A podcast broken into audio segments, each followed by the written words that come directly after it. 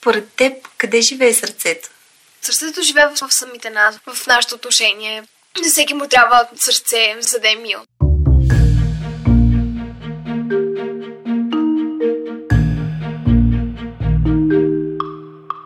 Здравейте! Аз съм Екатерина, а вие слушате първия епизод на подкаста Къде живее сърцето? Всеки ден го откривам на различни места и тук ще ви разказвам за това. Ви срещам с специалисти по живеене, владетели на сърцата и експерти по човечност, с различни професии и на различна възраст. Защо започвам това пътешествие? Защото желанието ми да разказвам за преобразяващата сила на човешкото общуване е много по-силно от страха ми дали ще го направя по най-добрия начин, кой въобще има нужда да слуша подобен подкаст, как ще звучи гласа ми и какво ще кажат другите. И може би още щях да съм в плен на тези страхове, които здраво връзваха гласа ми, ако не усещах надигащата се какафония от тревога у много от нас и все по-бързото отстъпление на оптимизма. И ето, взимам силите си обратно, намалявам звука на притесненията, увеличавам гласа на здравия разум и давам думата на човешкия дух. Защото сега в условията на физическа изолация всички ние, повече от всякога, а може би както винаги до сега, имаме огромна нужда от човечност. И понеже вече 13 години имам второ сърце на име Ени, първият разговор ще бъде с нея. Всъщност, общуването с дъщеря ми започна още преди да се роди. Продължава и днес. И всеки ден ми напомня, че думът на сърцето е в човешките отношения, в 10 минути внимание, време да чуем другия. И така, как едно 13 годишно момиче вижда ограниченията, невидимата заплаха на вируса, как се справя с промените и каква е рецептата и за справяне с страха, нека чуем.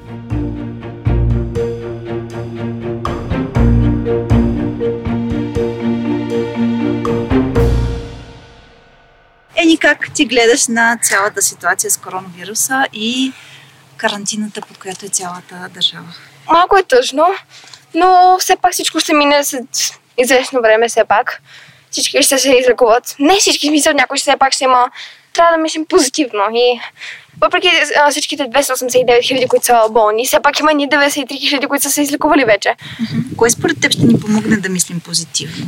Дори да се разболеш, просто трябва да мислиш за най-доброто. Не трябва да мислиш, примерно, как ще умреш да си позитивен и да мислиш цяло позитивно цялата тази ситуация. Ти какво си мислиш ти? Кой ти ами, дава кораж? Не знам, че съм казал. Мисля, че примерно ще има готино бъдеще, готини неща и ще оцеля. А какво според теб ще се промени след тази ситуация? Поведението на хората или... не, така ще научат да си ми е Соли, и какво друго? Ти забелязваш ли някакви позитивни промени в поведението на вашите учители, например? Всичко е онлайн в момента.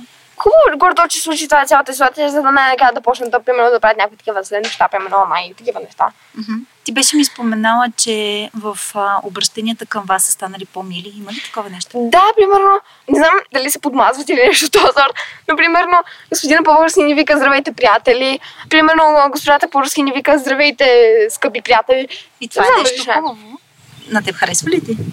Да, готино е. Uh-huh. А самите вие с твоите приятели, с твоите съученици, как гледате на цялата Еми... ситуация? Какво си обсъждате? Какво коментирате? не знам, честно казвам, защото много не ми се говори с тях, но страх не знам. Ги? Ме лично ме е страх, защото знам, че без ще го боле дом. Единствено ме е страх, примерно, примерно за възрастните хора, примерно за баба Бена или за дори за теб, то на всеки може да се случи, никога не знаеш. Но важното е, че може да си загубваш възможно е, не е невъзможно, не е мисия невъзможна. Mm-hmm. или не е примерно процент 0,001 или нещо от този сорт.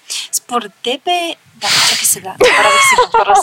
О, не знам, що Ами той е добре да се смеем, хумора ни спасява от много ситуации. Да, имаше много смешно видео, как нали, всички хора по света нали, маските така, господин този Борисов Научите си. Не, навсякъде по света в България.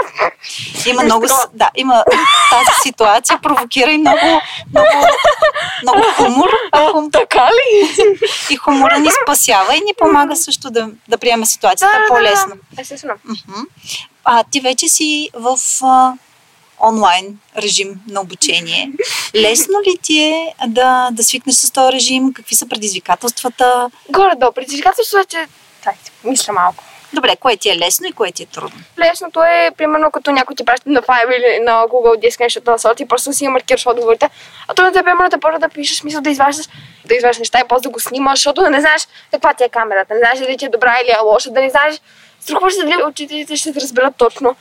Или също така, ам, гадното е, че примерно може не знаеш дали всъщност се изпратил, защото понякога има такива проблеми, примерно да не са си изпратили учителите, да не са ги отворили. Mm-hmm. И така съответно получаваш или лоша оценка, или примерно забележка или нещо от този сорт. И Ясно. това е малко лошо. А в самата организация на времето, как се справяш да си организираш един ден от сутринта до вечерта? Как си разпределяш задачите? Главно правя всичко, примерно, сутринта или примерно, ако е преди да се добре, да кажем, че някоя игра, примерно, минаваме на ниво и после правя малко учене, как ги редувам, за да има баланс между двете неща.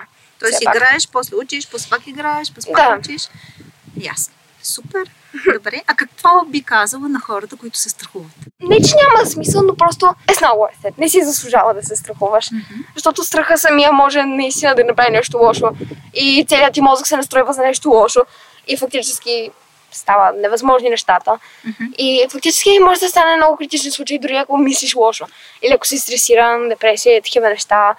Просто трябва да мислиш позитивно цялата тази ситуация и наистина ще се оправи. То, освен, че нали, лекарства и такива нещата, и самите мисли в мозъка и такива неща, просто Те помагат. наистина помагат. Супер, благодаря ти. Заедно ще минем през това. Да.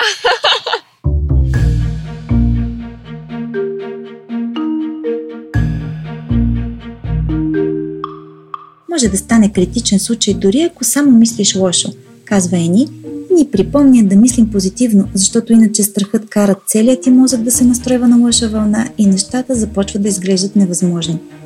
Нека да я послушаме, да намалим звука на тревогите си и да увеличим вярата си, че нещата ще се оправят.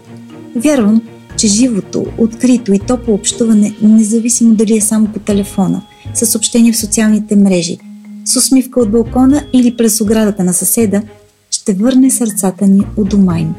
Дори и след кризата, те ще са на мястото си, за да ни дават сили да продължим. Това беше първият епизод на подкаста Къде живее сърцето. Благодаря ви, че бяхме заедно. Грижете се за топлината на сърцето си и пролетта в ума си.